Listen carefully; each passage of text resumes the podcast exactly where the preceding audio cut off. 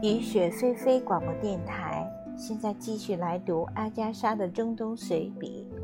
告诉我你怎样去生活。工头吹起口哨，继续开工了。我在四周慢慢走着，不时停下脚步，看看各处的工作。我希望发现每一件有趣文物的时候，自己都能在场。结果，一个也没有。在穆罕默德·哈桑那一组，我已在手账上充满希望地看了二十分钟，接着一步走到伊萨·达乌德那边。后来我才知道，我刚离开，他们就发现了一个刻有花纹的陶器，那天最惊艳的发现。我还担负着一项职责，就是留心那些搬运工。有些比较犯懒，把泥土运到指定地点后，并不急着回去再搬下一趟。他们坐在太阳下，在篮子里翻捡，消消停停地消耗一刻工、一刻钟。更过分的是，有人干脆蜷在土堆上，惬意地睡上一大觉。一周过去了，我作为秘密监工报告了我的发现。那个年纪很小的搬运工，头上包着黄头巾的那个，表现最好，从来不偷懒。我要解雇萨拉赫·哈桑，因为他总是在土堆上打瞌睡。阿卜杜勒·阿齐兹有一点偷懒，那个穿着破破烂烂蓝衣服的人也是。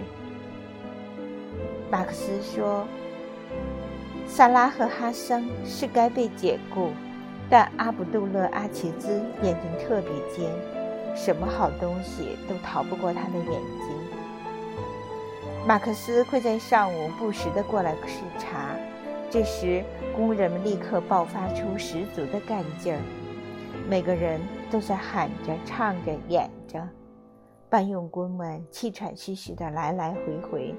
还会把空篮子抛向空中，又是叫又是笑。马克思一走，一切回归沉寂，节奏甚至比他来之前更慢。工头们不断地发出鼓劲儿的呼喊：“真主啊！”或者说，就是老一套的挖苦，重复多了，已经没什么作用了。慢慢吞吞的，你是老太婆吗？看你像个爷们儿吗？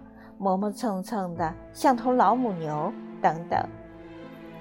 我慢慢的从工地走开，来到土丘的另一侧，面朝北方，望着蓝色的山际线，我在花丛中坐下，沉浸在如醉如痴的喜悦中。一群女人从远处向我走来，她们身着鲜亮的颜色，一看就知道是库尔德人。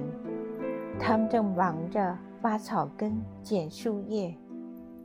他们径直向我走来，围坐在我四周。库尔德女人快乐而俊俏，喜欢穿艳丽的衣服。这些女人头上。围着鲜亮的橘色头巾，身穿绿色、紫色和黄色的衣服，头颅高高昂起，琴长的身体略向后挺，看上去总是一副高傲的模样。他们肤色古铜，身材匀称，面颊红润，眼睛通常是蓝色的。库尔德男人的面相，酷似我小时候幼儿园墙上挂的一幅基奇纳勋爵的彩色像。砖红色的脸，褐色的络腮胡，蓝色的眼睛，一脸的凶猛和威武。在这个地区，库尔德人的村庄和阿拉伯人的村庄在数量上大致相等。他们过着同样的生活，信奉同样的宗教，但你绝对不会混淆库尔德女人和阿拉伯女人。阿拉伯女人总是那么谦虚而沉默。你和他们说话的时候，他们会把脸扭到一边，他们只会在远处盯着你看，笑起来总是半侧着脸，羞答答的，服装也总是黑色或深色。阿拉伯女人绝对不会主动跟陌生男人搭讪。库尔德女人呢，毫不怀疑自己和男人一样强，甚至更强。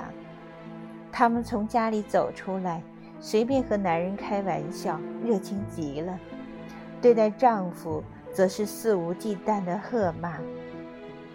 我们的杰拉布鲁工人对此大为震惊，很是看不惯。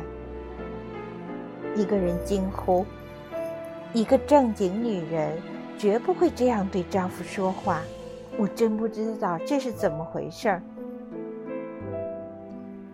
这个早晨，这群库尔德女人饶有兴致地审视着我，互相交流着粗俗的议论。她们非常友好，对我点头，开怀大笑，问我问题，然后一边叹息着摇头。一边轻拍自己的嘴唇，他们显然是在说：“多遗憾啊，我们听不懂对方讲话。”他们拽起我裙子的一角，兴致勃勃地研究起来，又捏捏我的袖子。他们用手指着丘顶：“我就是合着的女人吗？”我点点头。他们爆发出更多的问题。接着发现我无法回答，便大笑起来。他们无疑想知道我生育和流产的情况。他们试图向我解释，他们采这些药草和植物用来做什么。哎，这不是白费劲儿吗？又一阵大笑。他们站起来，冲我微笑，点头，一边走一边说笑。他们就像那些色彩绚丽的花朵。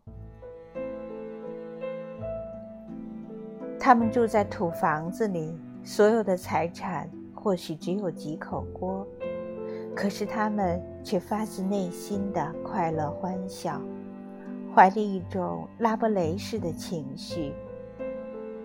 他们觉得生活很美好，他们俏丽、放纵、精神充沛。那个阿拉伯小女孩赶着牛群从我身边走过，她羞赧地朝我一笑，迅速移开了眼睛。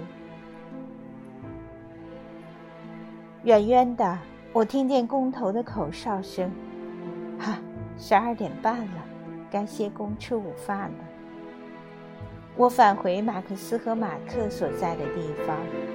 米歇尔正把迪米特里送来的饭菜摆出来，我们吃了些冷羊肉片，煮得更老的鸡蛋，阿拉伯面包片，还有奶酪。